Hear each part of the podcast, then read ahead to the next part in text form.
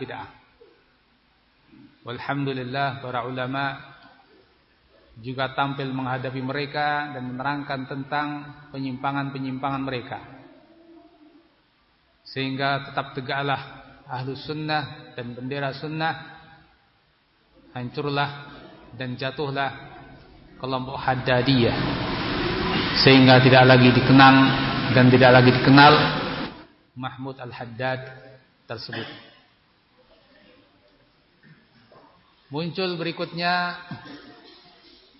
ya, fitnah yang menimpa Ahlussunnah dengan penyimpangan Abdul Hasan Al-Ma'ribi. Abdul Hasan Al-Misri atau Al-Ma'ribi yang dulu dikenal sebagai ulama sunnah.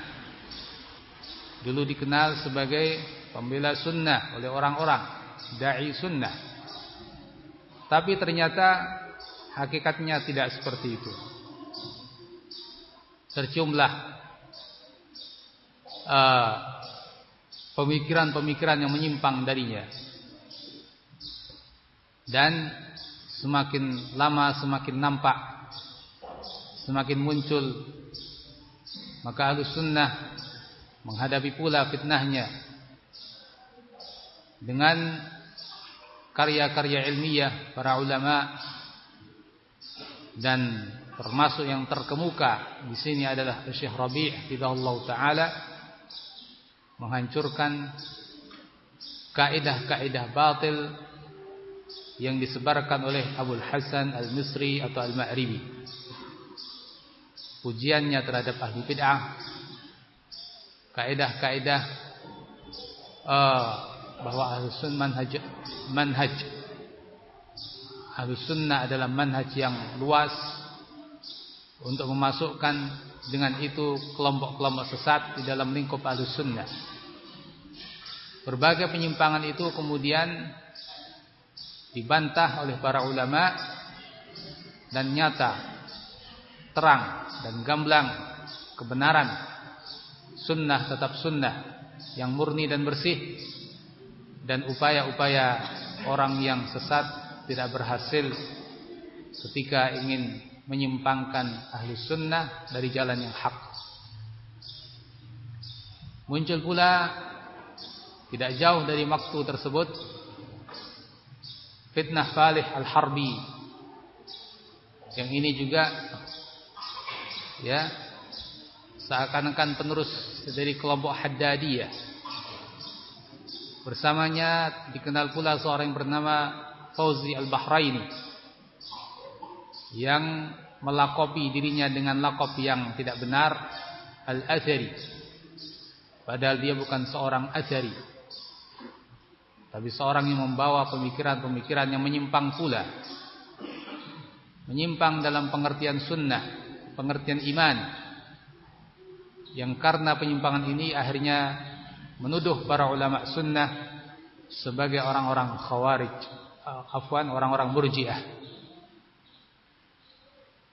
Ahlu sunnah juga tetap menampilkan kebenaran dan membantah kebatilan. Kebatilan uh, akhirnya tersingkir dan kebenaran akidah salafiyah tetap nampak jelas. Sehingga tersingkirlah Balih Al-Harbi dan Fauzi Al-Bahraini tersebut ya dan para ulama kita tetap kokoh di atas sunnah. Muncul pula berikutnya fitnah yang lain yaitu fitnah juga penerus dari kelompok Haddadiyah walaupun mungkin secara hubungan koordinasi tidak ada Wallahu alam yang terselubung. Tapi secara pemikiran mereka juga penerus kelompok Haddadiyah yaitu Yahya bin Ali Al-Hajuri dengan berbagai penyimpangan yang mereka munculkan celaan terhadap para ulama sunnah dan kaidah-kaidah batil yang dia munculkan dan sikap-sikap yang melampaui batas uh, yang tidak diridhai oleh para ulama kita. Hafizahumullah. Walhamdulillah para ulama dan tulabul ilm juga membantah sehingga jatuhlah Yahya bin Ali Al-Hajuri sehingga sekarang tidak tampak ya dan uh, jatuhlah dia di mata para ulama kita. Sementara para ulama kita tetap kokoh di atas sunnah. Para ulama kita tetap uh, berpegang dengan sunnah. Muncul berikutnya fitnah yang lain. Menimpa ahlus sunnah wal jamaah yaitu penyimpangan masyayikh Yordan Ali Al-Halabi dan yang bersamanya. Fitnah ini juga cukup berat dihadapi oleh ahlu sunnah wal jamaah. Di mana Ali Al-Halabi telah menyimpang dari jalan yang lurus. Berbagai penyimpangan ia jatuh padanya. Seperti dukungannya terhadap risalah Umman yang memuat di sana uh, at-tasamuh bainal adyan. Dan memuat di sana ukhuwah baina al-adyan persaudaraan antara agama dan lain-lain. Dia puji risalah tersebut. Terjatuh pula dalam kaidah-kaidah yang batil Ali Al-Halabi sehingga para ulama membantah. Terjatuh pula dalam celaan terhadap sebagian ulama sunnah seperti Al-Imam Al-Bukhari rahimahullah. Dianggap bahwa beliau telah mengatakan kata-kata yang itu merupakan perkataan para ekstremis murjiah. Dan banyak penyimpangan yang lain. Alhamdulillah para ulama kita juga membantah. Para ulama kita menerangkan. Para ulama kita menjelaskan. Sehingga akidah al-sunnah tetap akidah al-sunnah yang murni. Yang jelas. Sementara penyimpangan-penyimpangan itu tersingkirkan. Dan para pemeluknya juga tersingkirkan. Berikutnya muncul di masa-masa yang tidak jauh pula dari masa tersebut fitnah yang akan kita bicarakan yaitu fitnah Muhammad al-Imam. Seperti yang kita ketahui dan kita rasakan dia pun mengeluarkan statement-statement yang bertentangan dengan akidah ahli sunnah wal jamaah. Walhamdulillah para ulama kita menerangkan.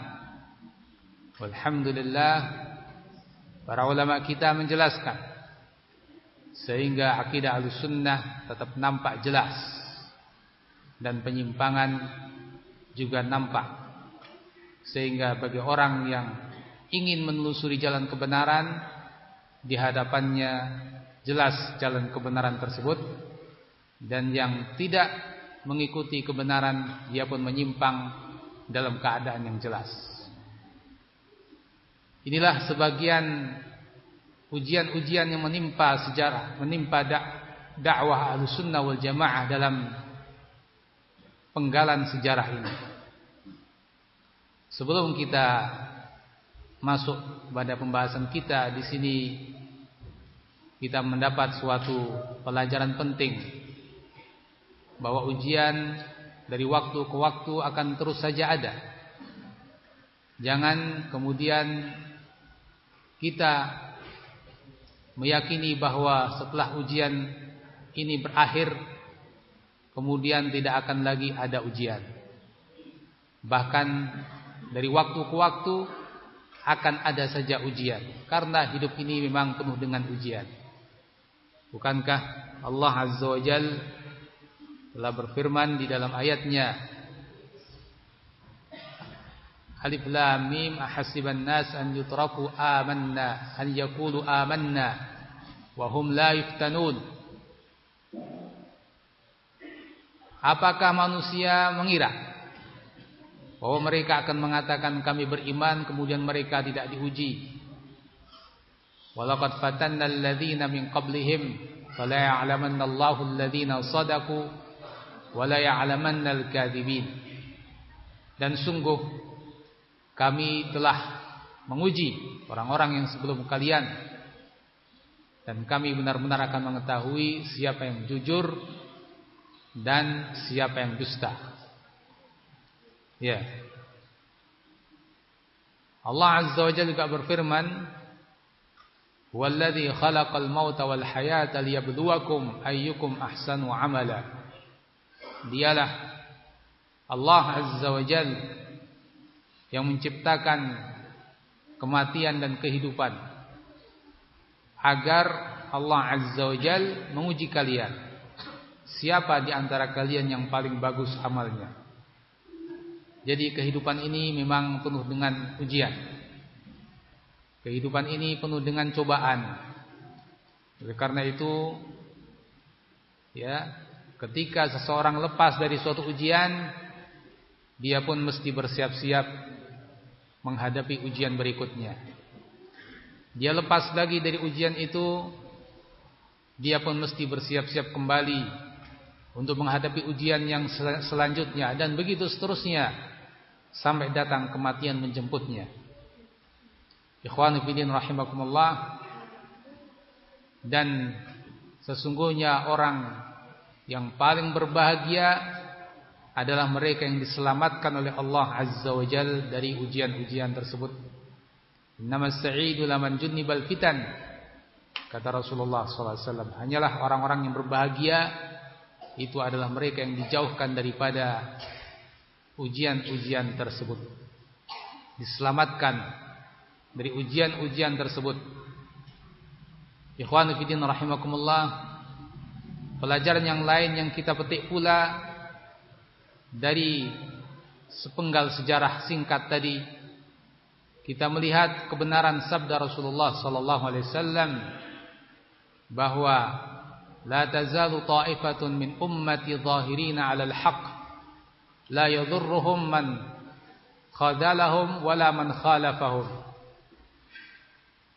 Yang artinya akan tetap ada sekelompok dari umatku yang mereka muncul di atas kebenaran.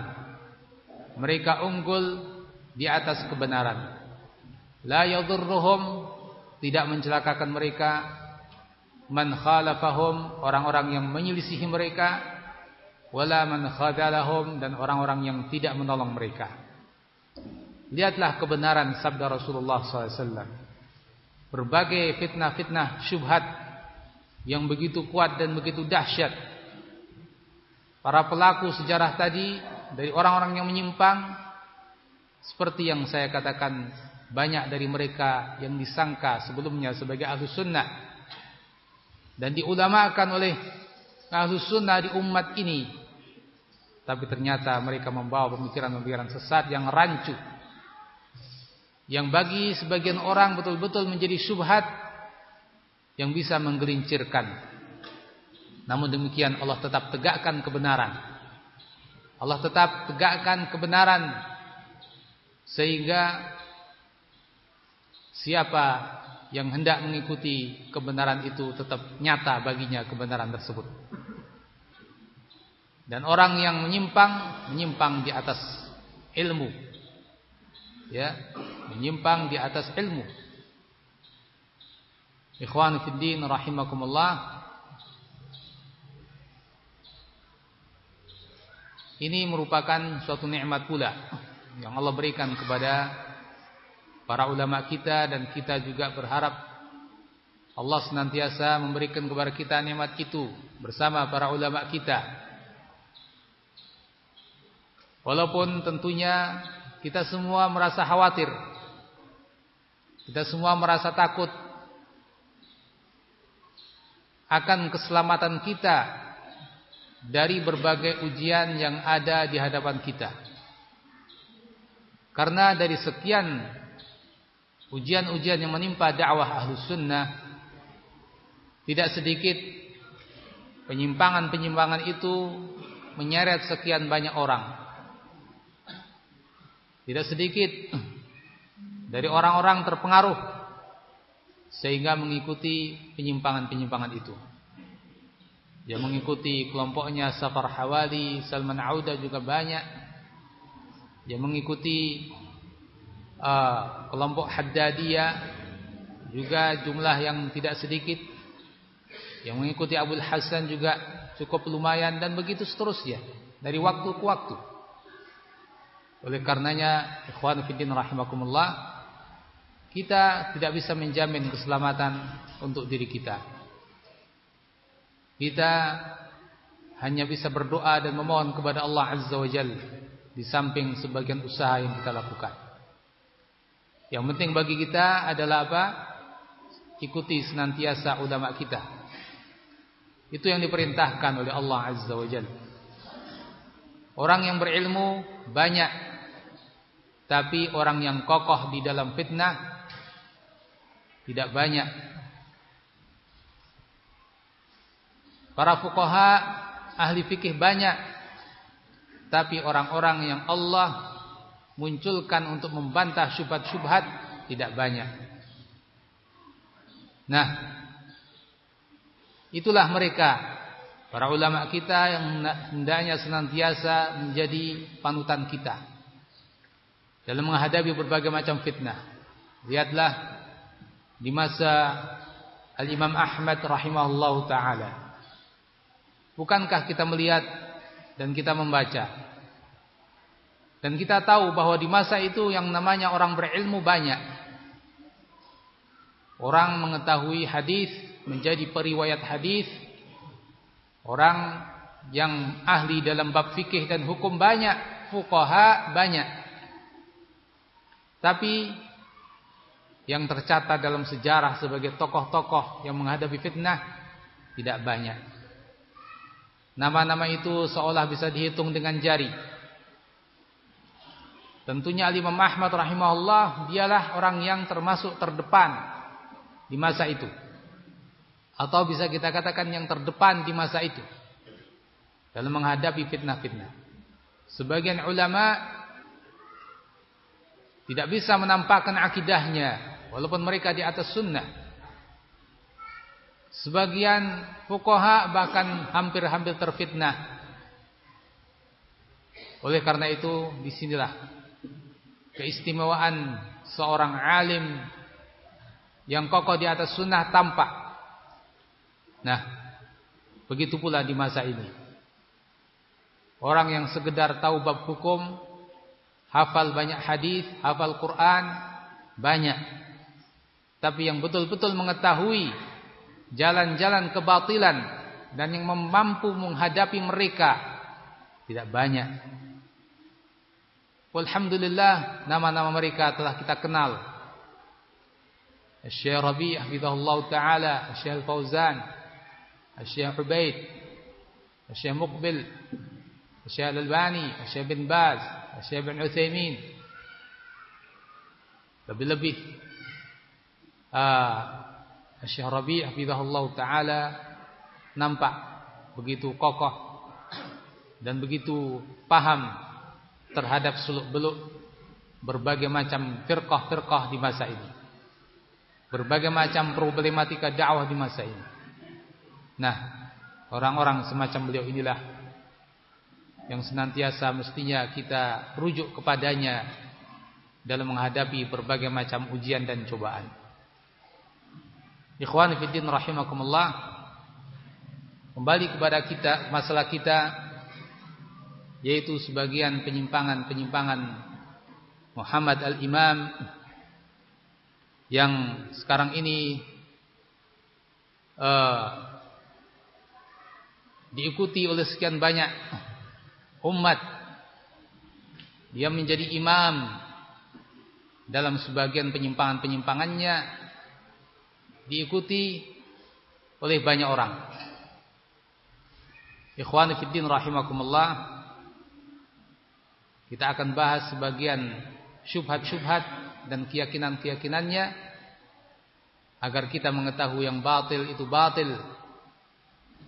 yang hak itu hak agar kita dapat menelusuri kebenaran dan menjauhi kebatilan.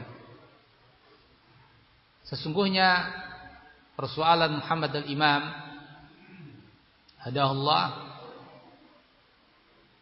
ini persoalan yang cukup lama dan cukup besar.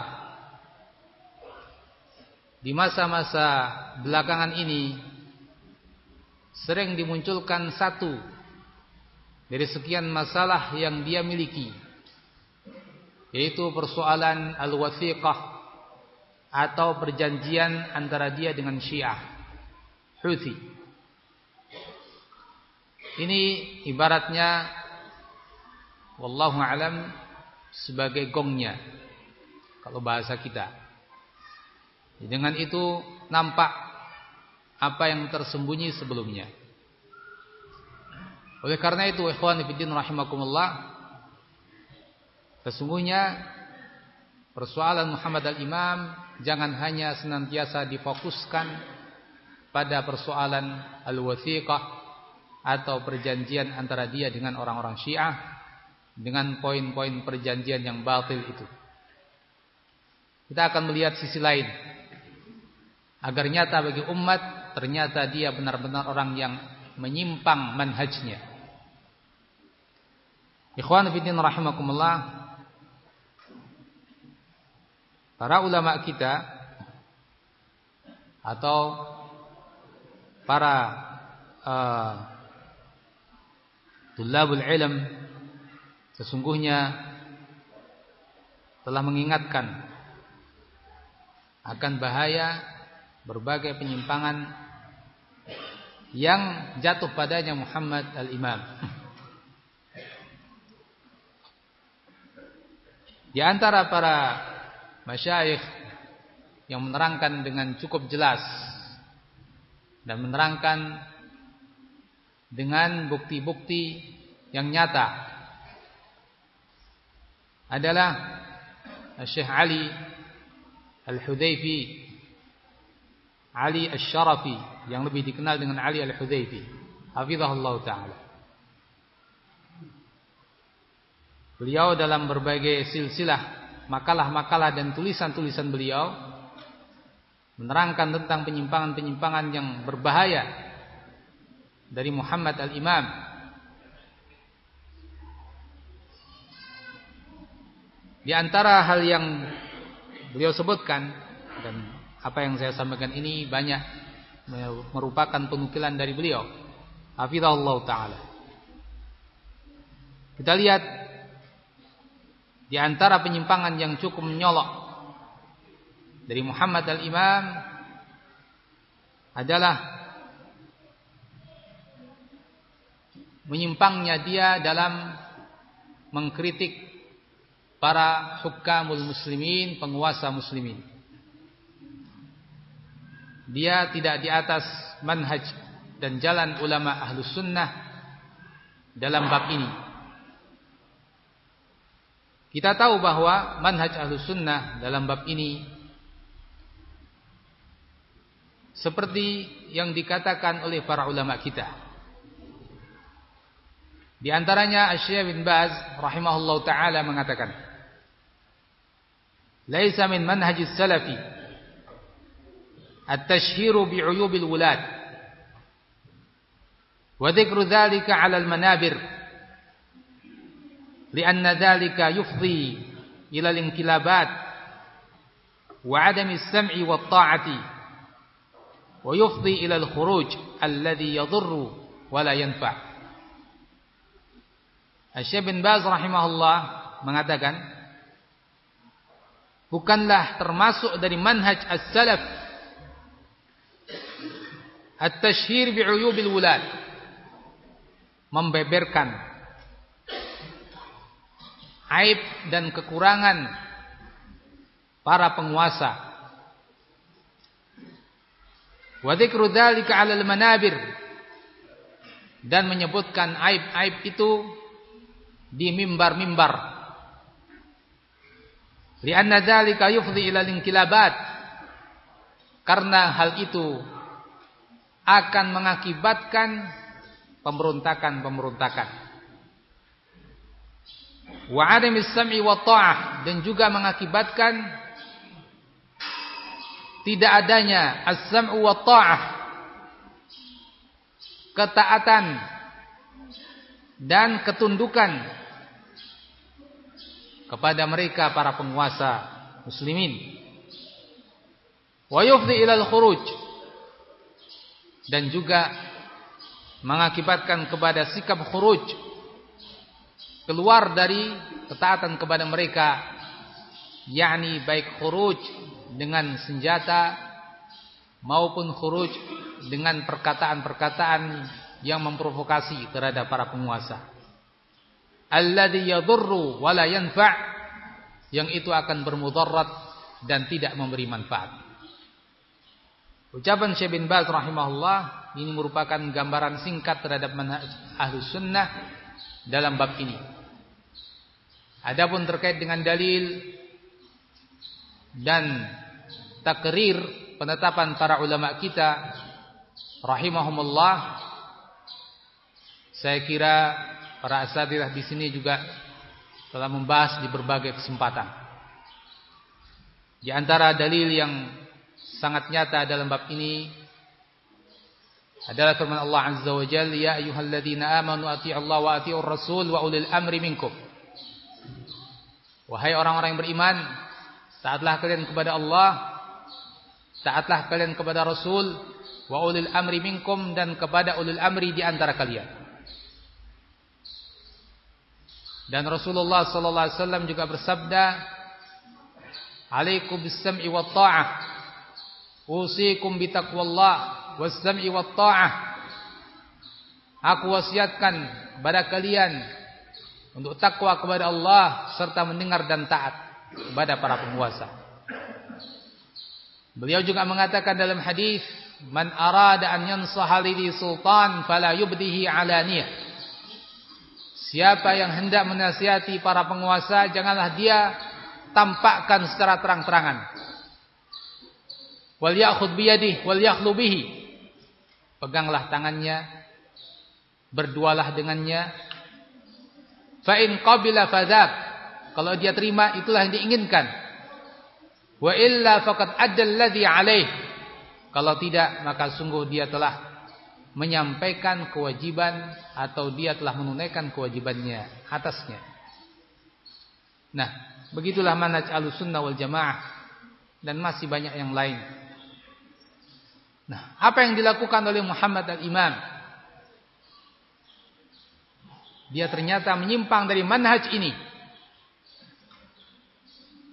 Dia memandang bahwa hukamul Arab, para penguasa-penguasa muslimin di tanah Arab sana, i'tanaku an-nasraniyah min tarfin khafi.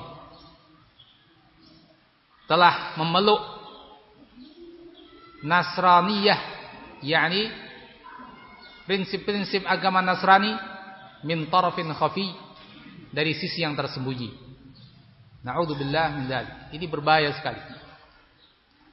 Wa annahum intajut ta'limil gharbi. Dan juga bahwa mereka itu merupakan hasil atau produk dari pendidikan barat. Wa annal a'da'a sana'u katsiran min hukamil muslimin dan bahwa musuh-musuh Islam telah membuat dan menciptakan penguasa-penguasa muslimin tersebut. Banyak dari penguasa-penguasa muslimin tersebut. Kemudian disebutkan pula bahwa anna ru'asa al-Arab tanazalu an asya'a katsirah min al-Islam penguasa-penguasa di negeri Arab telah banyak mengorbankan dari ajaran-ajaran Islam. Minal khudu' li'ada'il Islam di antaranya dengan tunduknya mereka kepada musuh-musuh Islam. Wa annahum bil jumlah la yubaluna bi amriddin dan bahwa mereka secara global tidak perhatian dengan urusan agama. Wa la ya'tanun bil muhafadhah 'ala al-islam dan tidak perhatian untuk menjaga Islam. Bal sar al-Islam indahum kal manmud illa man rahimallah. Bahkan Islam di sisi mereka ibarat seperti sesuatu yang terbuang kecuali siapa yang Allah rahmati. Ini kesimpulan dari ucapan-ucapan Muhammad al-Imam yang ia ucapkan di mana? Ia ucapkan di mimbar atau dia tulis di sebagian bukunya. Ikhwanu rahimakumullah.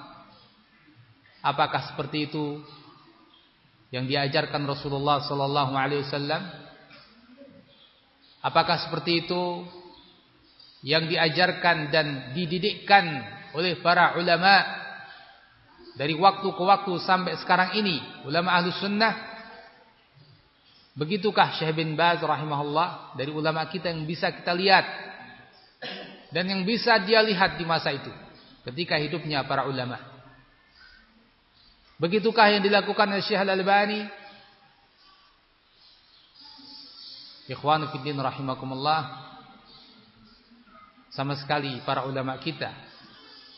Syekh Al-Albani, Syekh bin Baz, Syekh bin, bin Uthaymin. Dari mereka yang telah wafat dan ulama sekarang ini, Syekh Fauzan, Syekh Luhaidan, Syekh Rabi, Syekh Ubaid. Hafizahumullah. Tidak pernah melakukan yang seperti itu. Karena mereka tahu bahwa itu bukan manhaj ahlus sunnah. Mereka justru menentang orang-orang yang berbuat seperti itu. Membeberkan aib-aib para penguasa. Karena itu bukan manhaj ahlus sunnah. Muhammad al-Imam mengatakan bin nas dengan nas ucapannya kata dia dalam khutbahnya yang kemudian diberi judul Al-Mu'amarah Al-Amrikiyah Al-Mu'amarah artinya rencana jahat Amerika. Dia mengatakan dalam khutbah dan kita tahu bagi orang yang tahu bagaimana kalau dia berkhutbah dengan semangat membara dengan bahasa yang istilahnya orang Arab tannanah rannanah.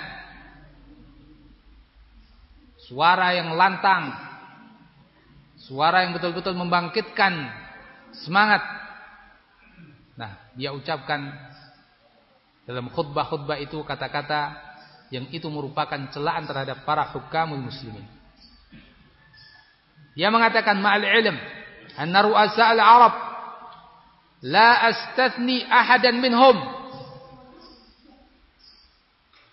Dengan pengetahuan kita bahwa para penguasa-penguasa Arab dan aku tidak mengecualikan satu orang pun annahum qad tanazalu an asya'a katsira bahwa mereka telah mengalah dalam banyak hal. Minal Islam dari Islam. Wa qad irtakabu martakabu. Dan mereka telah melakukan apa yang mereka lakukan. Mimma harramallah. Dari apa yang Allah haramkan. Wa nahnu na'lam. Dan kami tahu itu. Anna dzalika li gharadi tahdiati Amerika. Bahwa itu dilakukan oleh mereka dengan tujuan meredakan Amerika. Wali gharadhi an yaqulu dan dengan tujuan agar mereka mengatakan kepada Amerika, "Ha nahnu qad ata'nakum." Inilah kami telah taat kepada kalian. Wa nahnu nasiru kama turidun dan inilah kami berjalan sebagaimana yang kalian inginkan. Lakin haulail a'da laisu radin. Tapi kata dia, mereka itu musuh-musuh Islam tidak akan ridha. Walau dabahtum anfusakum ayyuhal muluk. Walaupun kalian menyembelih diri-diri kalian wahai para raja. Waru'asa dan para penguasa. Wazu'ama dan wahai para tokoh. Ini penggalan dari ucapan Muhammad al-Imam. betul-betul membeberkan aib-aib penguasa kalaupun itu benar. Di khutbahnya mengatakan dan menyatakan wala astathni minhum ahad. Tidak satupun ku kecualikan. Berarti negara tetangga Saudi Arabia yang rajanya kita kenal. Ya. Sekarang Malik Salman sebelumnya Malik Abdullah sebelumnya Fahad. Nah. Dia pun kalau begitu tidak mengecualikan. Bahkan di sini dengan bahasa ayuhal muluk wahai raja. Yang dikenal di jazirah Arab yang raja adalah mana? Saudi Arabia. Kalau ke sana lagi mungkin baru di Maroko. Selain itu kebanyakan bukan raja. Ikhwan fillah rahimakumullah. Ya, begitukah manhaj Ahlussunnah dalam mengkritik para penguasa? Mungkin akan berdalil, oh itu kan bukan penguasa saya. Itu kan penguasa orang. Ya. Walaupun itu bukan penguasa dia. Apalagi di sini dia mengatakan tanpa terkecuali dan termasuk kalau begitu penguasa di negeri Yaman ketika itu. Yang menurut dia muslim atau bukan muslim? Saya yakin menurut dia muslim. Ya, karena dia untuk mengkafirkan sebagian tokoh Houthi Syiah saja nggak berani. Apalagi mau mengkafirkan presidennya. Nah, ikhwan fillah rahimakumullah. Ini salah satu tariqah cara Muhammad al-Imam yang mengkritik para penguasa jelas tidak sesuai dengan manhaj Ahlussunnah wal Jamaah. Lebih-lebih dia masuk dalam bab apa? Nawaya. Niat-niat yang terkandung di dalam dada-dada mereka para penguasa. Padahal perkara nawaya, niat, urusan Allah Azza wa Jalla. Dia menfonis bahwa para penguasa dan para raja itu telah melakukan yang haram dan banyak mengalah dalam arti menanggalkan sekian ajaran agama demi apa? Untuk mengatakan kepada Amerika ini dan itu. Dengan tujuan ini dan itu. Dari mana dia tahu? hal tersebut. Kalaupun itu benar. Ikhwan fillah rahimakumullah. Uh, hal yang seperti ini tentu tidak dibenarkan dan ini cukup penyimpangan yang besar. Seperti yang kita tahu bahwa tarekat seperti ini yang melakukannya adalah siapa? Orang-orang khawarij atau mereka yang terpengaruh dengan manhaj al-khawarij. Ahlus sunnah tidak pernah kita kenal seperti itu dan memang itu bukan manhaj ahlus sunnah.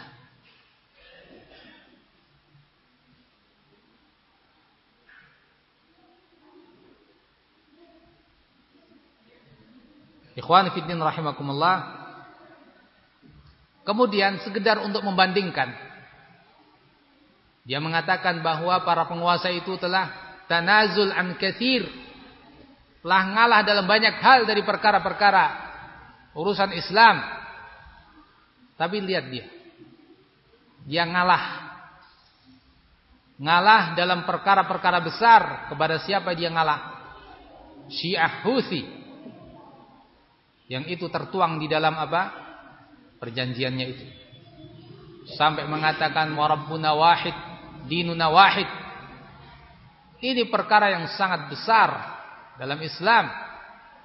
Mengatakan bahwa kami dengan kalian wahai Syiah, Houthi, Rabb kita adalah satu, Nabi kita adalah satu dan musuh kita juga satu. Ya. Ikhwanu fillah rahimakumullah, sekedar sedikit menyinggung bab ini Orang-orang Syiah itu meyakini bahwa Rob mereka bukan Rob kita. Nabi mereka bukan Nabi kita. Ya. Dan ini dinyatakan oleh seorang tokoh Syiah dan ulama mereka. Disebutkan dalam kitab Al-Anwar An-Nu'maniyah oleh ulama Syiah yang bernama Ni'matullah Al-Jazairi. Dia mengatakan inna la najtami'u ma'hum. Kita tidak akan berkumpul dan bergabung bersatu dengan mereka, yakni Ahlussunnah. Tidak akan sepakat dengan mereka Ahlussunnah ala ilahin pada Tuhan. Pada uh, ilah. Wala ala nabiyyin. Tidak pula pada nabi. Wala ala imamin. Tidak pula pada imam. Wadzalika annahum yaqulun hal itu karena ahlu sunnah mengatakan inna rabbahum huwallazi kana Muhammadun nabiyyu. Ahlu sunnah mengatakan bahwa Rabb mereka adalah yang Muhammad nabinya. Wa khalifatuhu min ba'di Abu Bakar. Mereka mengatakan bahwa khalifah nabinya adalah Abu Bakar. Wa nahnu la naqulu bihadzal Rabb. Sementara kami tidak mengimani Rob yang seperti itu. Wala bidzalika nabi. Kami tidak mengimani nabi yang seperti itu. Yani apa? Tidak mengimani Rob yang nabinya adalah Muhammad, yang khalifahnya adalah Abu Bakar. Bal naqulu bahkan kami mengatakan, Inna Rabbal khalifatu nabiyihi Abu Bakrin laisa Rabbana. Kami mengatakan bahwa Rabb yang khalifah nabinya adalah Abu Bakar, dia bukan Rabb kami. Waladalikan nabi nabiyana dan nabi tersebut inilah Syiah. Jadi mereka berbeda dengan Ahlussunnah wal Jamaah betul-betul 100% ya. Kalau kita istilahkan kurang lebih begitu. Karena dalam ujung persoalan yaitu uluhiyah sudah berbeda. Dalam kenabian sudah berbeda, bahkan rukun imannya semuanya berbeda. Kalau dirinci. Nah, Muhammad al-Imam lupa akan dirinya. Dia mengkritik para penguasa, mereka ngalah demi Amerika Indian itu apa ngalahnya? Apa buktinya? Ternyata dia sendiri ngalah terhadap eh, sekelompok ya bukan penguasa sekelompok dari firaqud dhallah Houthi yang mereka itu bukan penguasa Ngalah dalam urusan apa? Urusan terbesar dari dinul Islam. Uluhiyah. Sehingga mengatakan Rob kami, Rob kita sama. Nabi kita sama, agama kita sama, musuh kita satu, sama. Oh mungkin Muhammad al-Imam nggak tahu itu. Hah? Mungkin ada orang mengatakan begitu. Jawabannya orang seperti dia Orang yang sangat tahu tentang Syiah dan Houthi. Sekian buku-buku dia tentang Syiah banyak. Nukilan-nukilan dari mereka. An-Nusrah Al-Yamaniyah salah satu karyanya yang khusus membahas tentang Houthi. Dan juga buku-buku yang lain, Tu'unat Rafidatul Yaman, celaan-celaan Syiah Yaman terhadap para sahabat dan lain-lain. Nah, ikhwan fillah rahimakumullah ini sekali lagi sekedar membandingkan. Ya. Kenapa dia begitu keras terhadap para penguasa, lupa akan dirinya sendiri. Sehingga dia melakukan sesuatu yang jauh-jauh lebih besar dari apa yang dilakukan oleh para penguasa itu seandainya benar apa yang dia katakan tentang para penguasa tersebut.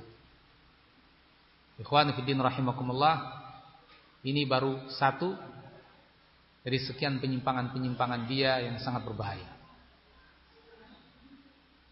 Ikhwan fiddin rahimakumullah. uh, berikutnya di antara penyimpangan Muhammad al-Imam dari manhaj Ahlussunnah wal Jamaah.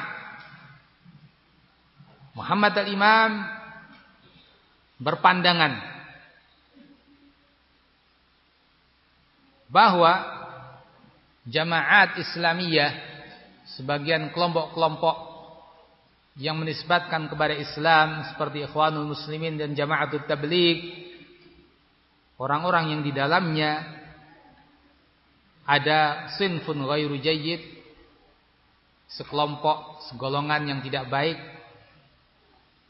dan sinfun jayyidun minan nas dan ada sekelompok yang lain di tengah-tengah mereka ada orang-orang yang bagus Bahkan disebut olehnya sebagai afadil, orang-orang yang utama.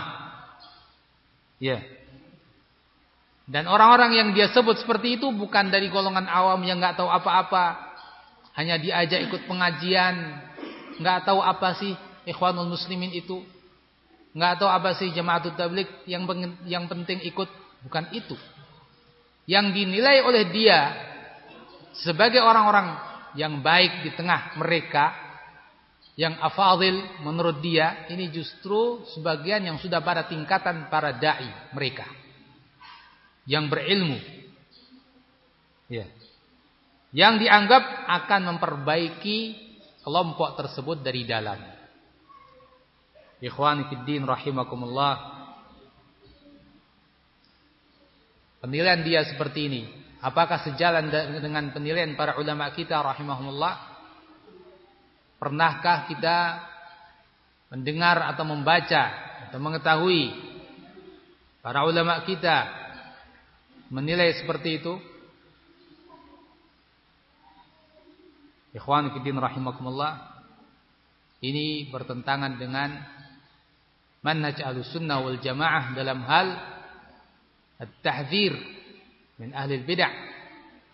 Memperingatkan dari ahli bid'ah bertentangan dengan manhaj al-sunnah wal jamaah dalam al-bughd membenci ahli bid'ah bertentangan dengan ahli sunnah wal jamaah. Dalam hal uh, apa? Al-hajr menghajar ahli bid'ah. Para ulama kita ketika kita baca buku-bukunya, lihat buku para ulama kita seperti uh, Aqidatus Salaf Ashabul Hadis karya As-Sabuni. Begitu pula kitab Syarhus Sunnah karya Al-Baghawi dan para ulama kita yang lain Aslus Sunnah wa I'tiqaduddin karya Abu Zur'ah Ar-Razi dan Abu Hatim Ar-Razi. Buku-buku tersebut dan buku-buku yang lain dari para ulama kita memperingatkan dari ahli bid'ah secara merata. Membenci mereka, memperingatkan umat dari mereka, tidak berwala dengan mereka, ya, dan berbagai uh, hal yang itu menjadi ajaran Ahlussunnah wal Jamaah termasuk menghajar ahli bid'ah. Tapi lihatlah Muhammad al-Imam manhajnya dalam bab ini tidak mengikuti para ulama kita. Lihat sebagian daripada penukilan yang dia katakan di dalam salah satu uh, bukunya yaitu Al-Wasaiq At-Ta'amuriyah Ya. Al-wasa'iq at-ta'amuriyah artinya dokumen-dokumen at-ta'amuriyah persekongkolan atau yang semakna dengan itu. Ya, rencana jahat. Ia mengatakan, "Wa nahnu na'lam annahu yujadu fil ikhwanil muslimin ikhwah afadil." Kita mengetahui bahwa didapati di tengah-tengah kelompok ikhwanul muslimin ada ikhwah afadil, saudara-saudara yang punya keutamaan. Ikhwan fiddin rahimakumullah. Ini juga wallahu alam terkait dengan manhaj al-muwazanah. Apa itu manhaj al-muwazanah? Manhaj al-muwazanah ini adalah suatu manhaj yang dimunculkan oleh ahli bid'ah di masa-masa tadi fitnah Al-Khalij, perang Teluk. Ya. Apa manhaj muwazanah itu? Yaitu intinya kalau kamu mengkritik suatu kelompok jangan disebut kejelekannya saja. Sebut pula kebaikannya. Nah. Ikhwani fillah rahimakumullah. Ini merupakan manhaj yang akan menghancurkan manhaj Ahlussunnah. Manhaj yang dibuat untuk melindungi ahli bid'ah dan pemikiran-pemikirannya. Nah, gaya Muhammad al-Imam dalam bab ini ada aroma manhaj muwazanah. Kenapa dia pakai model seperti ini? Di tengah-tengah ikhwanul muslimin ada orang-orang afadil. Orang-orang yang mulia. Ikhwah. Saudara-saudara yang mulia. Ini mengesankan di tengah umat ketika mendengar atau membaca buku tersebut. Kalau begitu ada orang-orang baik di ikhwanul muslimin. Yang kita nggak boleh sembarangan mentahdir dari mereka. Atau kita perlu berhusnudzan dengan mereka dan lain-lain. Ya. Ala kulli hal uh, kita baca terlebih dahulu Ikhwa afadil yakrahuna ar-rafidah aynama kanat wa halat. Mereka itu benci kepada orang-orang Syiah di mana pun. Bisa babi mahya alih minasyarril mubattan dengan sebab kejelekan yang ada yaitu kejelekan yang tersembunyi pada orang-orang Syiah itu. Walakinnal ghalib anna haula'i yuharabuna min qibal qiyadatil ikhwanil muslimin wa yuraqibun wa yuraqabun. Tapi kebanyakan orang-orang yang afadil tadi ya ditentang oleh para tokoh-tokoh ikhwan dan senantiasa diawasi. Fala qudrata lahum 'alal islah. Sehingga mereka enggak mampu untuk memperbaiki dari dalam kelompok ikhwanul muslimin itu. Dan seterusnya, wa haulail afadil laisa bi aidihim syai' dan mereka al afadil orang-orang mulia itu tidak ada di tangan mereka kekuasaan apa pun. Ikhwan fillah rahimakumullah sebutan al afadil orang-orang mulia pantaskah itu disematkan kepada orang yang berintima dalam kelompok ikhwanul muslimin Orang yang menisbatkan dirinya sebagai salah satu anggota ikhwanul muslimin pantaskah disebut dengan afadil? Ini pujian terhadap ahli bid'ah. Ya. Ahlu sunnah wal jamaah dalam akidahnya adalah apa? Merendahkan ahli bid'ah, bukan memuji. Dan ini menjadi manhaj pada Muhammad al-Imam. Di antara buktinya juga bahkan dia mengatakan tentang uh, Abdul Malik Al-Houthi yang itu menjadi tokoh gerakan Houthi di Yaman yang telah membunuh sekian muslimin, menghancurkan sekian masjid muslimin. Dia katakan As-Sayyid Abdul Malik Al-Houthi. As-Sayyid itu artinya apa? Ya, sebutan uh, kebesaran. Seorang panutan, seorang tokoh, seorang pimpinan. Nah, inilah manhaj Muhammad al-Imam. Terkandung padanya pujian terhadap ahli bid'ah yang itu sangat bertolak belakang dengan manhaj Ahlussunnati wal Jamaah. Ikhwan fillah rahimakumullah, ini sudah penyimpangan yang cukup nyata. Yang sama sekali tidak diridhai dalam manhaj al-sunnati wal jamaah. Ikhwan fillah rahimakumullah, mengingat waktu telah habis. Insyaallah kita lanjutkan pada sesi-sesi berikutnya. Allahu a'lam bissawab. Subhanakallahumma bihamdik asyhadu an la ilaha illa anta astaghfiruka wa atubu ilaik. Dia pun mengatakan wala na'ni bihadzal kalam jami'ahum. Fa inna minhum man tarabba 'ala at-tauhid wa 'ala as-sunnah. Fa yakunu 'ala khairin katsir. Lakin qad yakunu waqa'a ma'ahum wa atharu 'alayhi wa waqa'a fi shubahihim. فهذا وإن كان واقع في البدعة lima indahum minal umuril ukhra lakin fil aqidah qad yakunu ahsan. Dia katakan dan ini tidak berarti kita maksudkan dalam penjelasan kita tentang jama'atut tabligh mereka seperti itu semua. Yakni orang-orang yang uh, tidak baik Fa inna minhum man 'ala tauhid. Karena di antara orang jamaatut tabligh di antara orang-orang jamaatut tabligh ada yang terdidik di atas tauhid dan di atas sunnah. Sehingga dia dalam kebaikan yang banyak. Sejadi dia jatuh bersama mereka.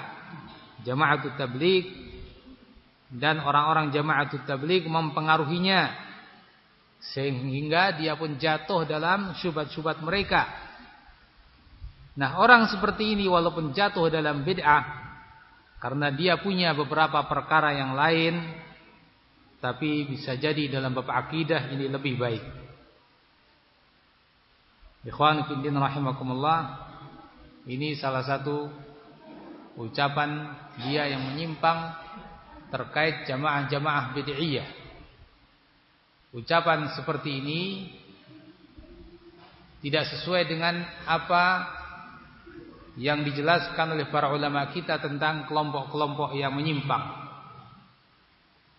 Dalam posisi memperingatkan umat dari kesesatan kelompok-kelompok yang menyimpang, hal seperti ini ya masuk dalam muwazanah menimbang-nimbang. Sehingga ini membuat orang yang mendengar tidak kemudian mengetahui jamaatut tabligh sebagai kelompok yang menyimpang. Tapi ada di antara orang-orang dari jamaatut tabligh yang di atas sunnah, di atas akidah yang benar. Ikhwan fillah rahimakumullah, perlu kita ketahui bahwa yang namanya akidah bukan hanya dalam bab ketuhanan. Akidah Ahlussunnah bukan hanya membahas tentang ketuhanan. Iman terhadap uluhiyah Allah, rububiyah dan asma wa sifat. Bahkan akidah al-sunnah juga membahas tentang apa? Al-wala dan al-bara. Ini termasuk akidah al-sunnah yang sangat inti. Yang sangat pokok. Nah, ketika dikatakan seperti yang tadi disebutkan bahwa ada orang-orang yang terbang terdidik di atas sunnah yang berakidah halus sunnah kemudian ikut dengan jamaah tabligh ini kita katakan wallahu alam bertentangan antara ucapan ini dengan kenyataan. Karena apa? Karena seorang yang berakidah dengan akidah yang benar, seorang yang di atas sunnah mereka tidak akan bergabung dengan kelompok-kelompok yang sesat.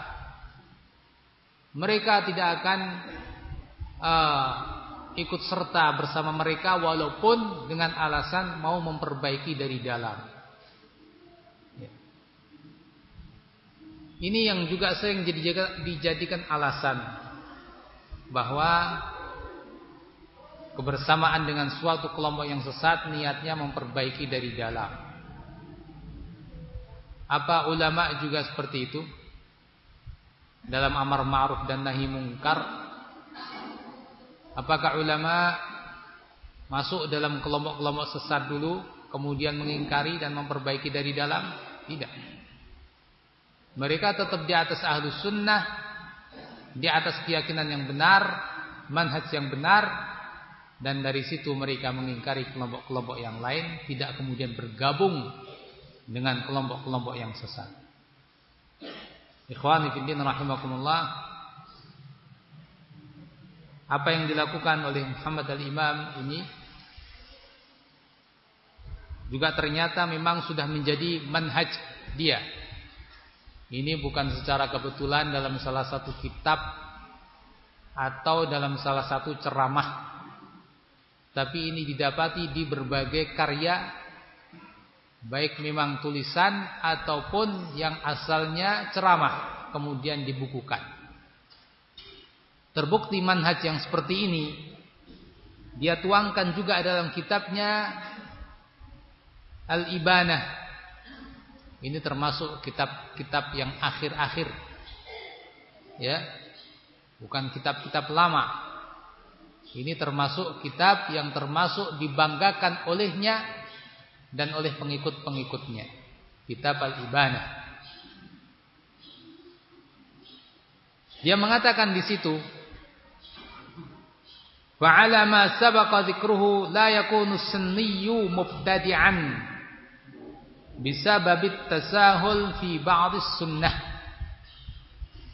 Wa la yakunu mubtadi'an بسبب وجوده مع فرقة أو حزب لعمل دنيوي ma'a hubbihi li ahli sunnah wa i'tiqadihi aqidatahum. Kita perhatikan dia mengatakan atas dasar apa yang disebutkan maka seorang yang sunni tidak menjadi bid mubtadi ahli bid'ah dengan sebab dia bermudah-mudahan di sebagian sunnah atau tuntunan Rasulullah sallallahu alaihi wasallam.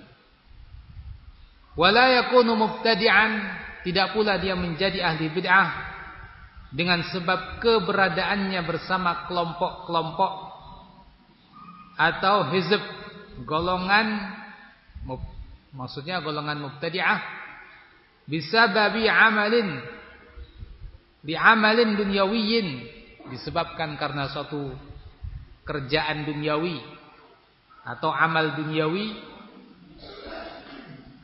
dengan mereka dengan tetap cintanya dia dengan ahlu sunnah dan keyakinan dia terhadap keyakinan ahlu sunnah. Ya. Ikhwan fiddin rahimakumullah ini juga kata-kata yang batil atau memuat kebatilan. Dia mengatakan bahwa seorang sunni tidak menjadi mubtadi' ahli bid'ah dengan sebab bermudah-mudahan dalam sebagian sunnah. Kita pun bertanya, apa yang dimaksud dengan sebagian sunnah? Sunnah itu maknanya luas. Ya, sebagian sunnah ini yang mana? Kalau misalnya sebagian sunnah misalnya dalam bab adab-adab. Akidahnya benar, lurus secara umum, yakni ibadahnya juga mungkin ada tasawuf di sebagian adab-adab yang itu sunnah. Nah, ini ya, kita katakan betul tapi kalau yang dimaksud dengan sebagian sunnah, yakni itu sebagian pokok-pokok agama, prinsip-prinsip agama, termasuk dalam hal ini wala dan bara. Nah, ini tidak benar. Anggap misalnya bermudah-mudahan dalam bab wala dan bara. Dia bersama hizbiyin ya bergabung dengan mereka. Tidak ada barak dari mereka. Tasahul dalam bab sunnah ini. yakni tuntunan Rasulullah dalam bab wala dan barak. Berloyal dengan mereka ahli bid'ah. Tidak berpisah dari mereka dan menjauhi mereka. Nah, orang yang seperti ini tidak dikatakan dia tetap sebagai ahlu sunnah begitu saja. Ya. Diberi uzur. Padahal dia telah melakukan hal yang seperti itu. Ulama kita rahimahumullah ketika ditanya tentang seseorang yang sering datang ke, kepada ahli bid'ah. Kemudian diketahui dia belajar misalnya darinya apa kata para ulama? Nasihati dia. Di awal-awal perlu diberi pengertian. Dinasihati, diberitahu. Kalau menerima, alhamdulillah sehingga dia menjauhi. Tapi kalau tidak menerima, apa kata ulama? Al-hikhu bihi.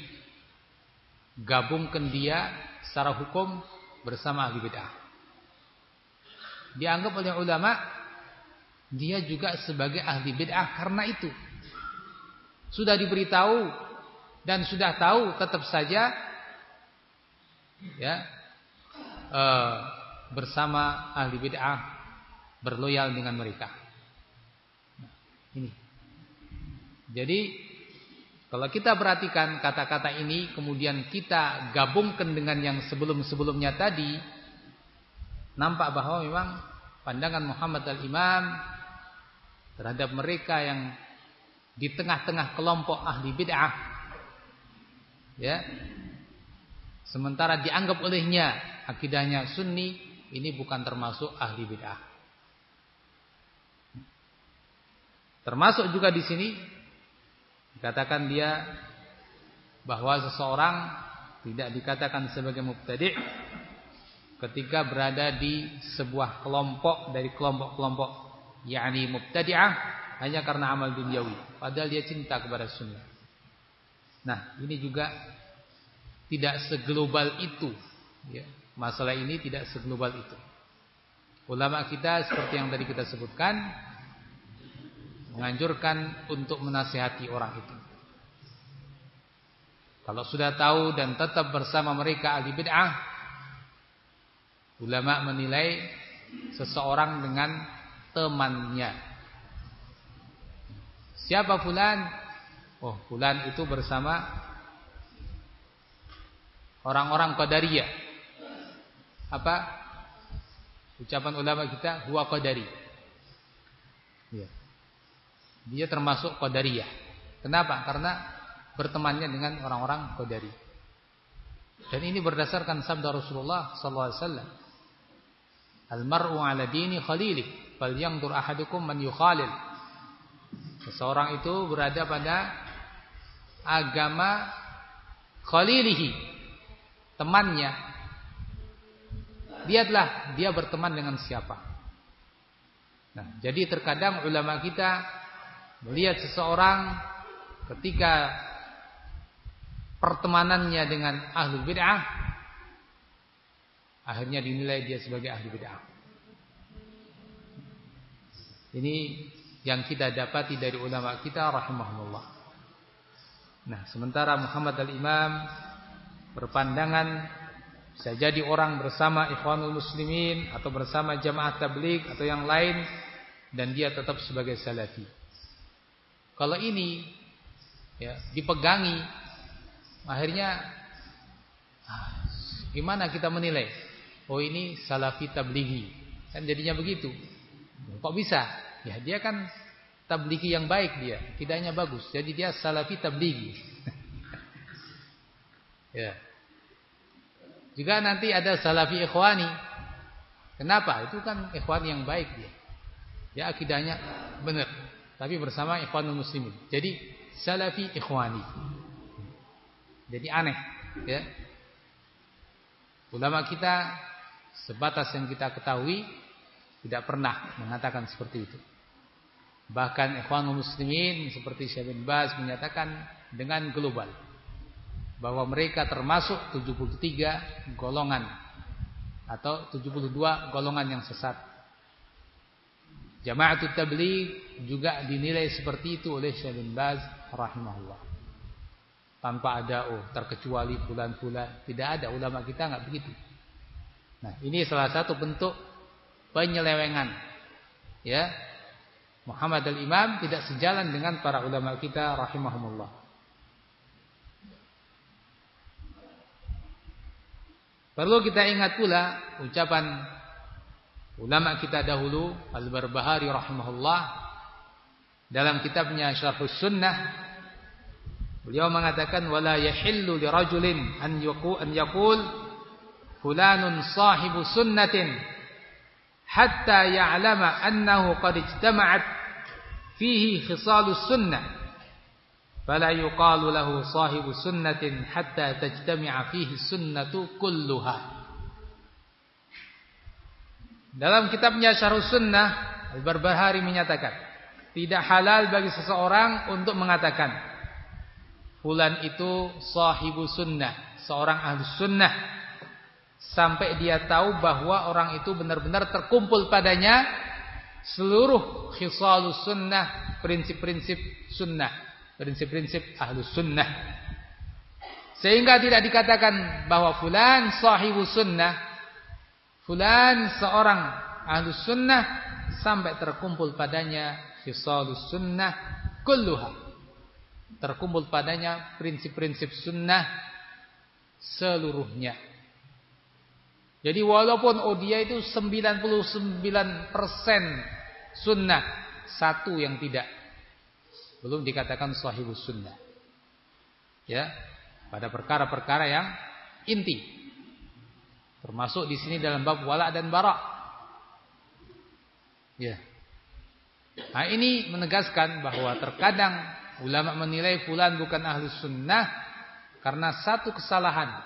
Tapi kesalahan yang memang inti. Ya, ulama yang mempertimbangkan.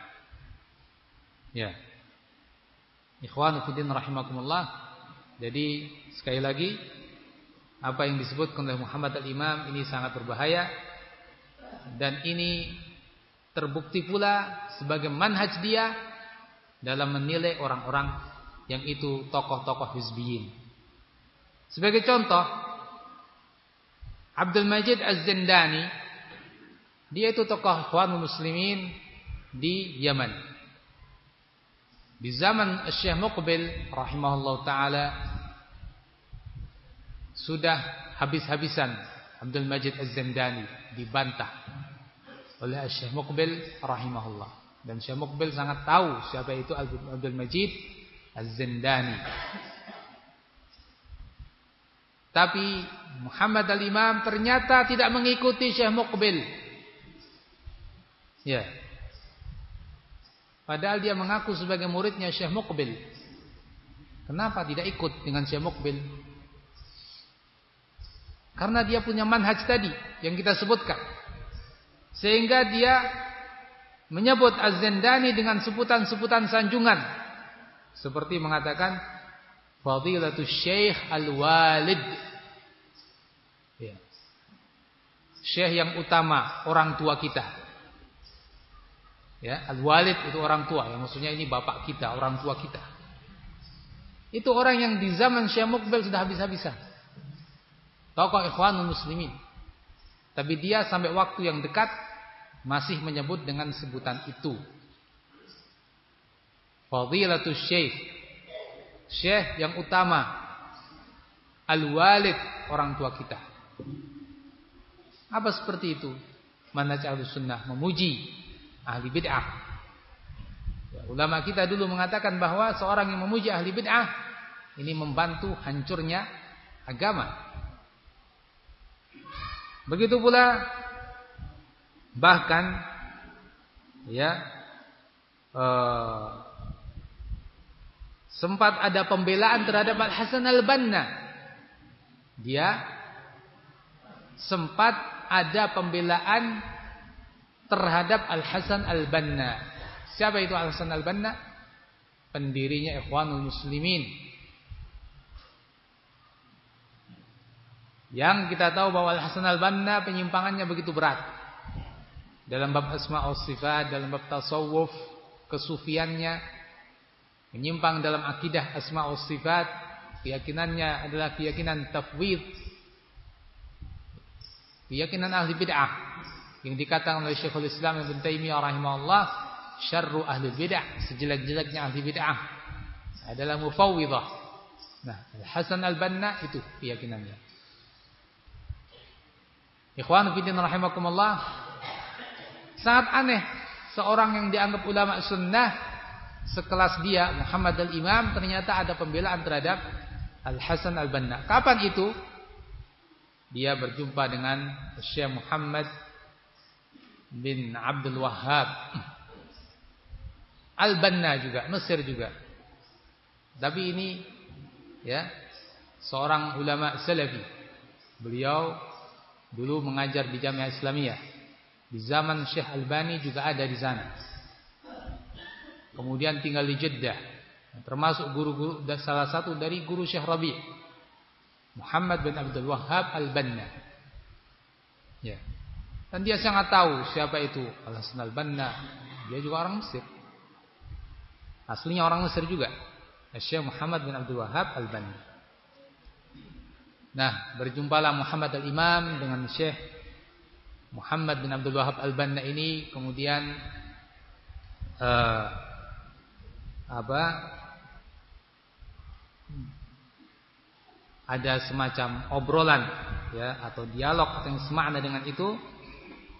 Kemudian Syekh Muhammad bin Abdul Wahab rahimahullah beliau sudah meninggal belum lama. Rahimahullah. Beliau menyebutkan kesesatan-kesesatan Hasan al-Banna, pendiri Ikhwanul Muslimin. Ternyata apa kata Muhammad al-Imam? Ar-rajul qad afdha ila ma qaddam. Orang ini Al-Hasan al-Banna sudah uh, lewat ya, sudah wafat dan dia telah melakukan apa yang dilakukan. Sudahlah. Kalau bahasa kita sudah nggak usah dibicarakan. Dia sudah meninggal. Ya. Enggak usah dibicarakan. Dia sudah meninggal.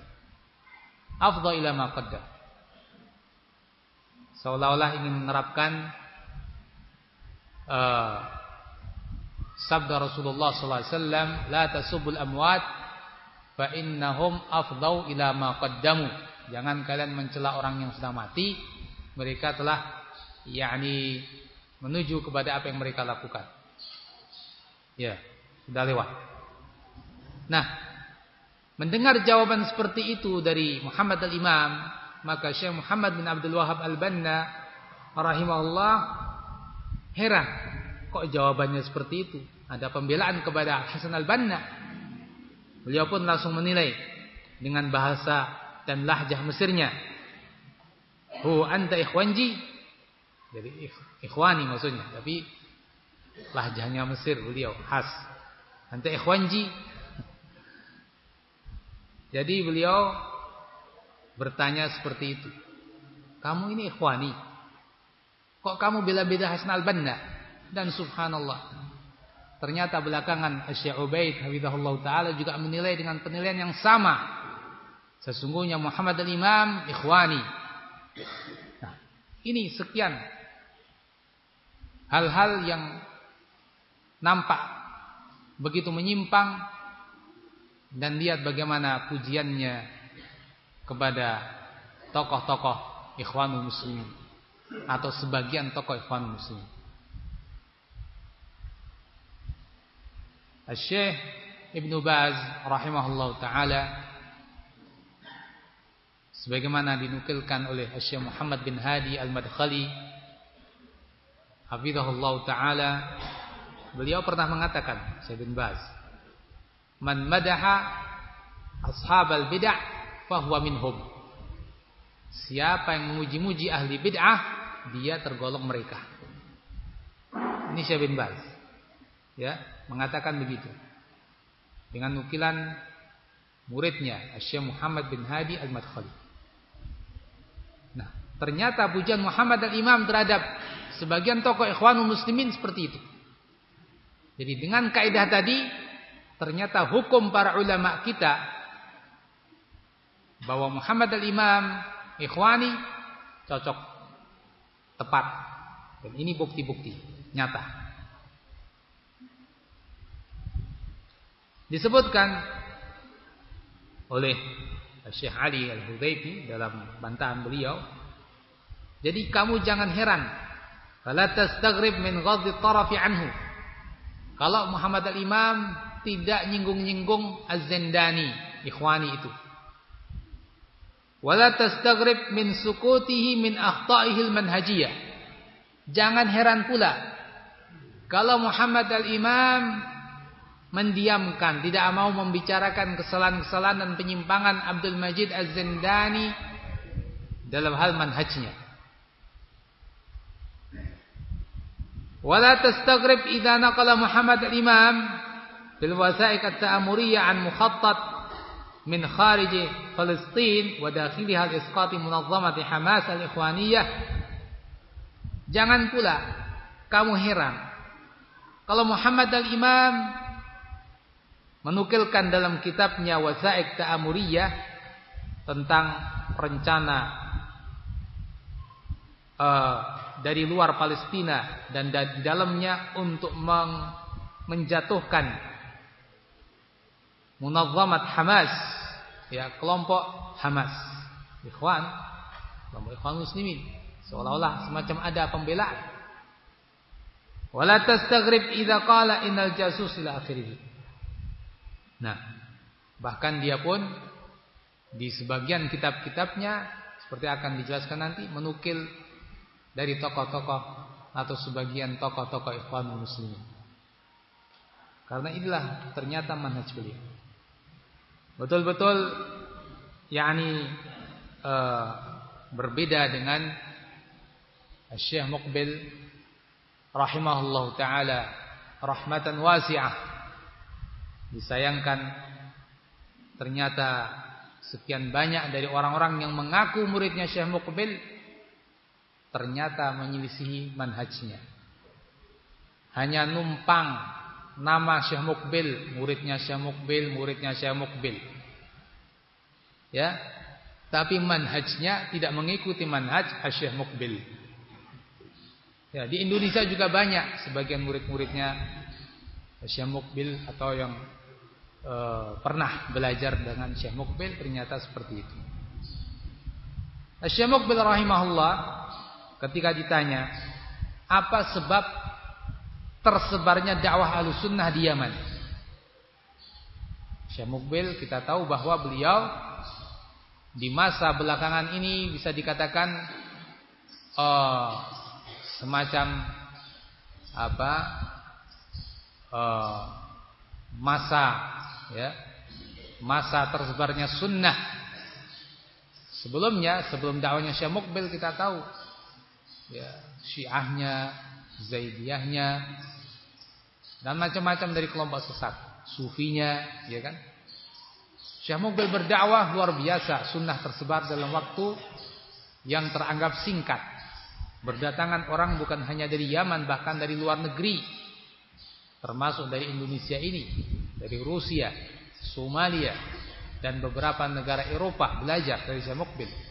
Sehingga orang pun penasaran kok secepat itu sunnah bisa tersebar.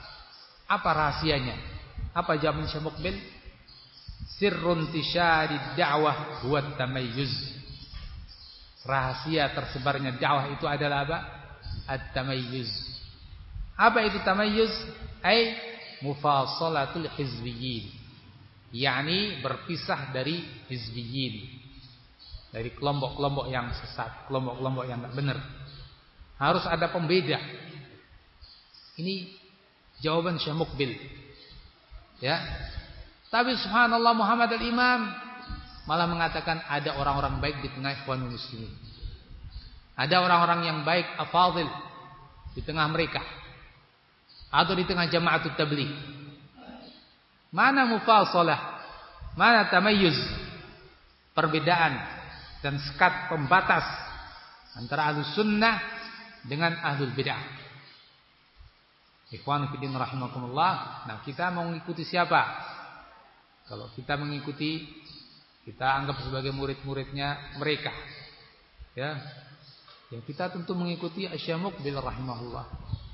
Apalagi ternyata memang itulah yang diajarkan oleh para ulama kita dari dulu.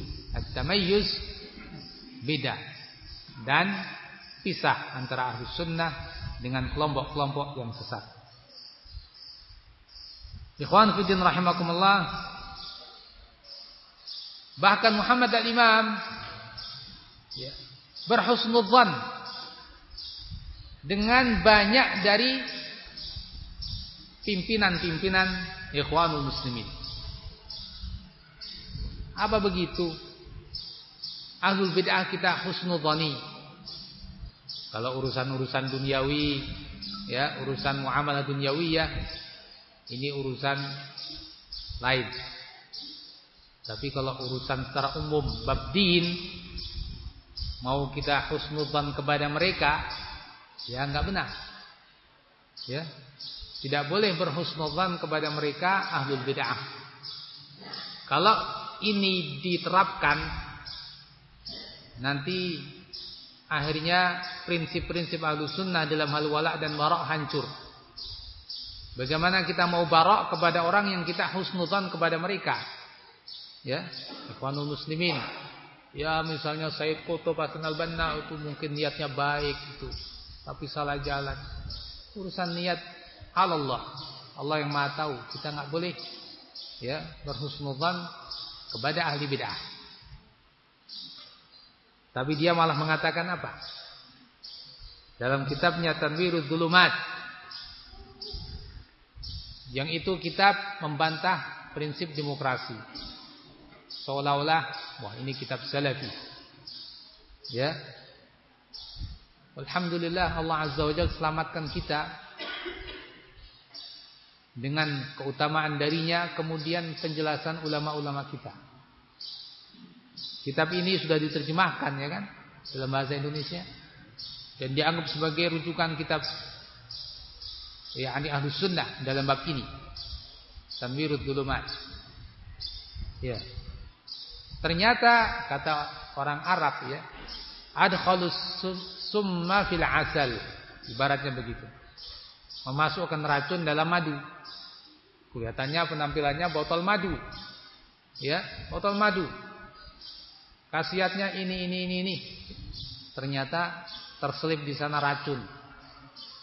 Penampilannya kita yang membantah demokrasi. Ternyata terselip di sana racun dalam hal ini ya menanamkan bolehnya kita berhusnudzan kepada ahli bid'ah. Lihat apa yang dia katakan. Walladhi yadhhar anna qiyadat al-harakat al-islamiyah ya'rifun anna al-intikhabat haram walakinnahum sa'iruna 'ala dhalika mahma kanat adh-dhuruf wa nahnu nuhsinu dhann bi katsirin minhum annahum aradu bidzalika nusratal Islam. Ya.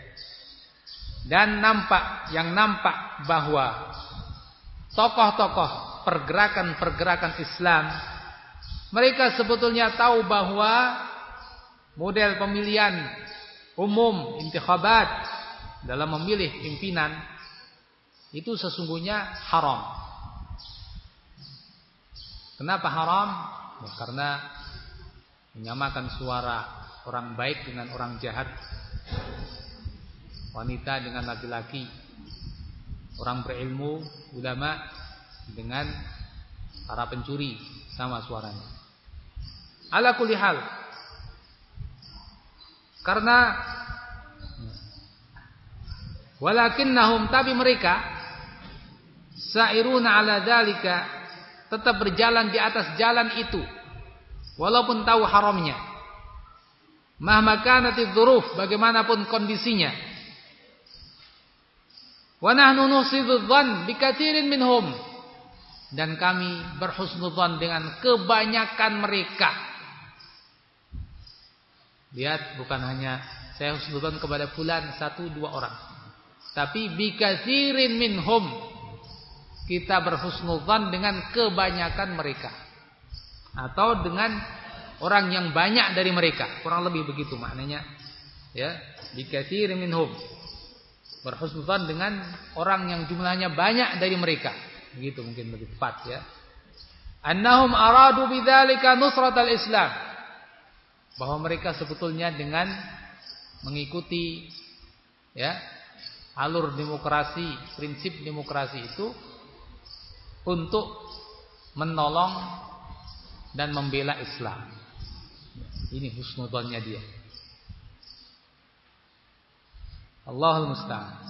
Nah, ikhwan fillah rahimakumullah ini juga uh, semuanya membuktikan bahwa dia memang punya manhaj yang menyimpang terhadap apa? Ahlul bid'ah. Muamalahnya dia terhadap ahli bid'ah tidak sesuai dengan ajaran as-salafus salih. Ya, memuji mereka, husnudzan kepada mereka, tidak mem, apa namanya? e, mendiamkan sebagian kesalahan-kesalahan mereka padahal menuntut untuk diterangkan. Ya. Ikhwan fillah rahimakumullah. E, jadi ketika kita mengetahui ini ternyata orang ini ya betul-betul pertentangan dengan manhaj sunnah dalam banyak hal masih menyambung bab ini walaupun kita sendirikan poinnya adalah i'timadu i'timaduhu ala katsir min masadir ikhwan muslimin dia banyak bertumpu dan bersandar kepada referensi-referensi ikhwanul muslimin atau yang terpengaruh oleh mereka. ini kan sebenarnya nyambung dengan yang sebelumnya, ya kan? Tapi ini sudah poin tersendiri dari catatan yang menunjukkan penyimpangan manhajnya. Ya. Ini salah satu buah daripada manhajnya yang salah. Ikhwanu fiddin rahimakumullah menukil dari buku-buku ahli bid'ah. Ulama sudah bicara. Ulama pun menerangkan tentang menjadikan buku-buku ahli bid'ah sebagai referensi. Disebutkan eh, di sini Syekh Ali Allah meringkaskan kepada kita apa yang disebutkan oleh ulama. Seorang menukil dari buku-buku ahli bid'ah untuk menjadikannya sebagai data. Ini dibolehkan dengan dua syarat. Yang pertama al-hajatul masah ila naqli anhum. Kebutuhan yang mendesak untuk mengutip dari mereka. Kebutuhan mendesak untuk mengutip dari mereka. Ya. Disebutkan nanti dalam nukilan dari Syekh bin Utsaimin rahimahullah yakni untuk kebutuhan membantah mereka atau menerangkan kebatilan mereka. Yang kedua, an yakuna an-naqlu sahihan fi nafsi. Bahwa penukilan itu sendiri betul-betul penukilan yang bisa dipertanggungjawabkan kebenarannya. Nah, ikhwan fillah rahimakumullah, untuk yang kedua ini sekarang bisakah kita menjamin kejujuran ahli bid'ah itu? Kalau kita menjamin kejujuran mereka, ini juga sudah poin tersendiri. Berarti mereka ini dianggap ahlu sidik, orang-orang yang jujur. Nah, ini sudah perlu didalami lagi. Betulkah seperti itu? Ikhwan fillah rahimakumullah. Ini dua syarat ketika seseorang uh, diperbolehkan untuk mengambil dari buku-buku ahli bid'ah. Syekh Muhammad bin Shalih Al-Utsaimin rahimahullah mengatakan, "Wa min hajri ahli bid'ah tarkun nazar fi kutubihim." Khaufan minal fitnati biha.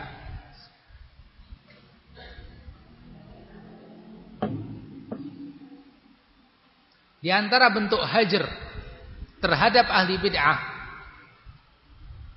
Apa itu hajar? yakni perlakuan ya semacam memboikot mereka, menjauhi mereka, ya, berpisah dari mereka.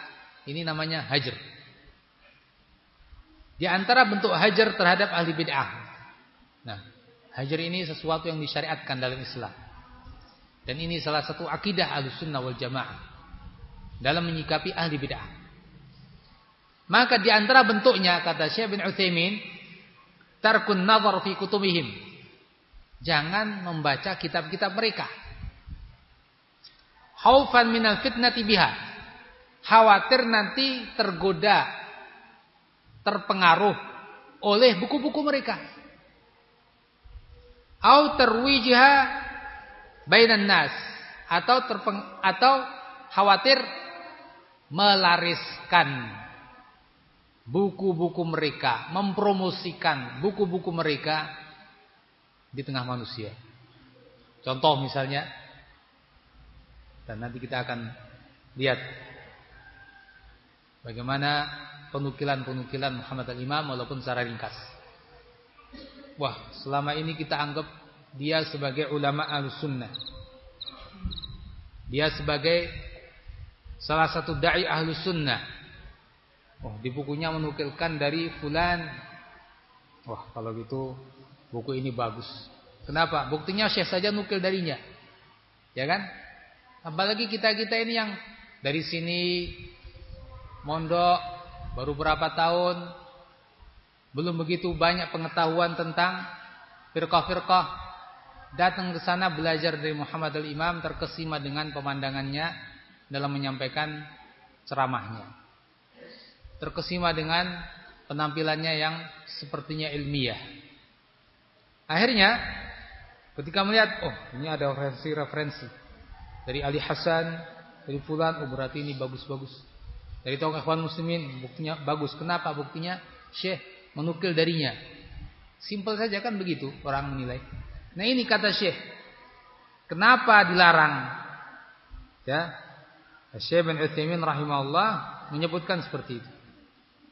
Bahwa uh, di antara sebab kenapa dilarang melihat dari buku-buku mereka adalah apa? Khawatir melariskan buku-buku mereka di tengah umat, memperkenalkan.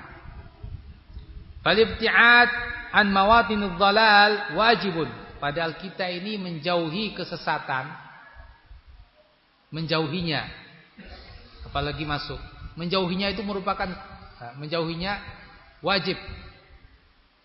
Apalagi berusaha untuk tidak masuk atau keluar setelah masuk lebih wajib lagi. Falibti'ad an mawatinudz dhalal wajib. Menjauhi dari tempat-tempat kesesatan wajib. Sebabnya Rasulullah SAW bersabda tentang Dajjal, "Man sami'a bihi" Siapa yang mendengar datangnya Dajjal, falyan'a anhu, menjauhlah. Jangan malah, oh Dajjal di sana, penasaran pengen lihat ah kayak apa sih Dajjal itu? Ini sama dengan tadi, buku Ikhwan Muslimin. Ah, penasaran pengen tahu sih, kayak apa sih buku Ikhwan Muslimin? Oh, tak baca. Nabi mengatakan kalau kamu dengar Dajjal, jauhi. Jangan sok kuat, pengen tahu gimana sih Dajjal. Jangan sok tangguh, pengen baca-baca buku ahli bid'ah, pengen tahu.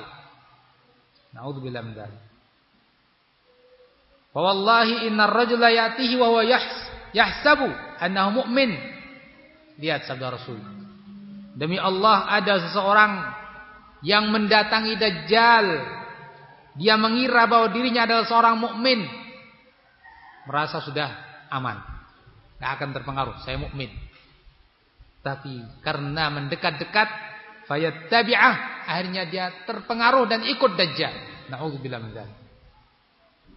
Mimma yab'atsu bihi minasyubuhat disebabkan karena syubhat-syubhat yang dikemukakan Dajjal. Ini lihat bisa menghidupkan orang mati. Lihat itu yang tandus bisa menjadi tempat yang subur. Betul-betul terkesima orang. Nah, sebagian ahli bid'ah juga seperti itu. Ya. Penampilannya dalam hafalan, dalam ilmu, dalam penyampaian sehingga orang terpengaruh. Terkait dengan hadis ini Ibnu Battah Al-Ukbari rahimahullah juga menyatakan bahkan sebagian ada orang-orang yang niatnya membantah ahli bid'ah, bukan niat baca atau istifadah atau ngambil data. Bukan, niatnya itu membantah. Itu pun terpengaruh dan menjadi ahli bid'ah, kata Ibnu Battah rahimahullah dan aku tahu sekian banyak orang yang seperti itu. Lihat, zaman dulu para ulama Bukan orang biasa. Bagaimana sekarang? Justru menjadikan buku-buku ahli bid'ah sebagai sumber data. Bukan untuk membantah, tapi dijadikan sebagai sumber data. Ya.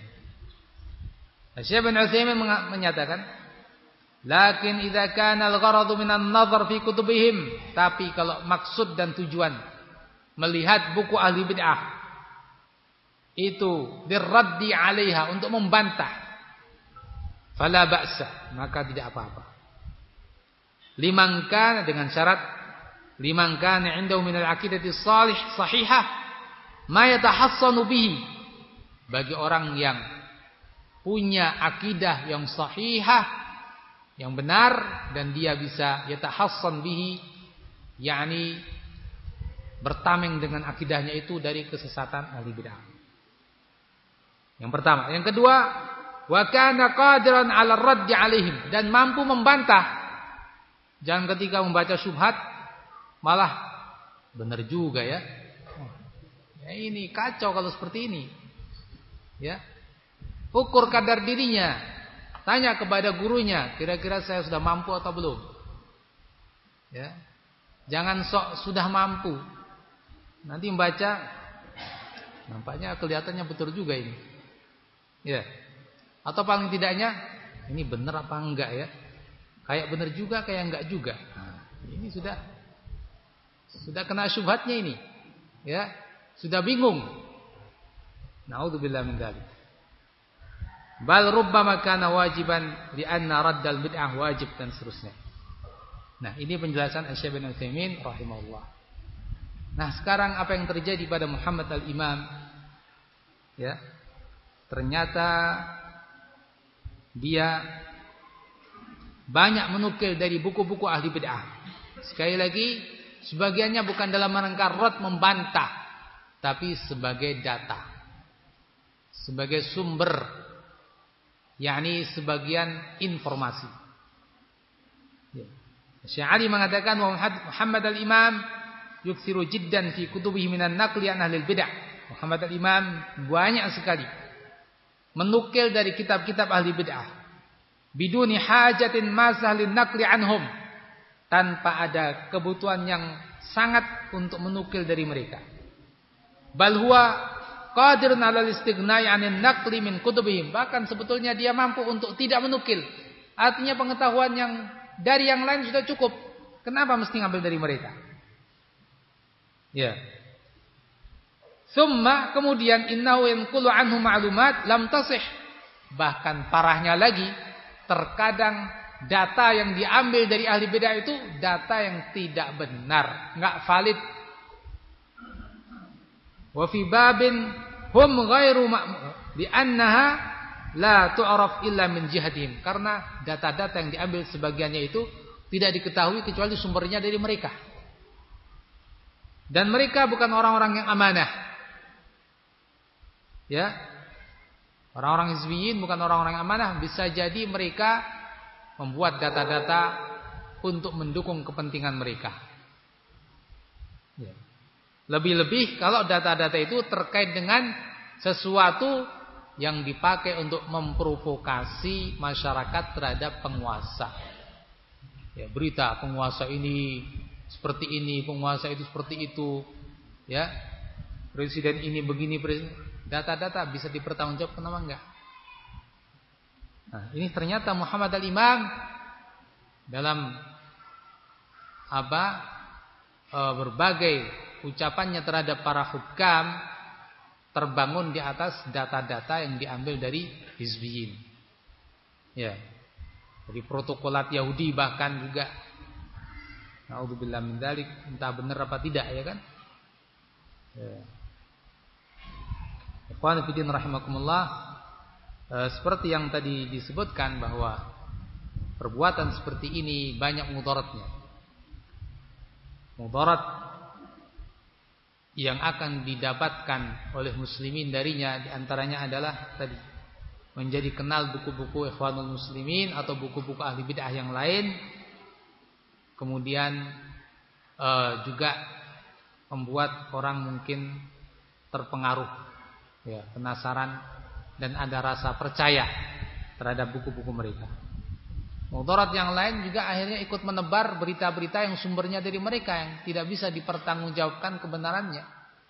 Yang akibatnya nanti bisa memicu ya provokasi masyarakat terhadap para penguasa dan yang lain dari mudarat-mudarat yang lain. Sebagai contoh misalnya, dari mana diambil contoh misalnya ngambil dari majalah Al-Bayan. Ini majalahnya siapa? Ini majalahnya Muhammad bin Surur Zainal Abidin. Sururi. Ini tulennya Sururi itu ya ini. Muhammad Surur Zainal Abidin. Justru dia ngambil dari majalahnya ini. Al-Bayan. Di mana terbitnya? Di London ini. Majalah Al-Bayan ini. Inggris. Ngambil juga dari majalah Al-Mujtama' Ini majalah terbitan Kuwait milik siapa? Milik golongan Ikhwanul Muslimin. Ngambil dari koran As-Sahwah. Milik siapa? Ini juga milik orang-orang Ikhwani di Yaman. Ngambil dari kitab As-Sira' Bainal Fiqrah Al-Islamiyah wal Fiqrah Al-Gharbiyah. Dan kitab eh, ini karya Abdul Hasan An-Nadwi. Ya, tokoh-tokoh pergerakan juga. Begitu pula ngambil dari kitab Al-Ilmaniyah karya Safar Al-Hawali. Ya. Dan buku-buku yang lain. Ikhwan fiddin rahimakumullah. Jadi ini salah satu hal yang kita perhatikan pada dia Muhammad al-Imam salah satu dari manhaj yang menyimpang. Ya. Dan sekali lagi kita nukil ini dari beberapa atau dinukil hal ini dari sekian banyak kitabnya. Yang ini menunjukkan bukan secara kebetulan tapi ini menjadi apa?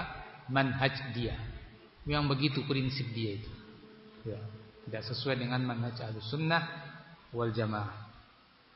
Demikian ahibati fillah rahimakumullah. Uh, waktu telah habis insyaallah kita lanjutkan pada pertemuan berikutnya. Subhanakallahumma bihamdik asyhadu an la ilaha illa anta astaghfiruka wa atubu ilaik. Alhamdulillah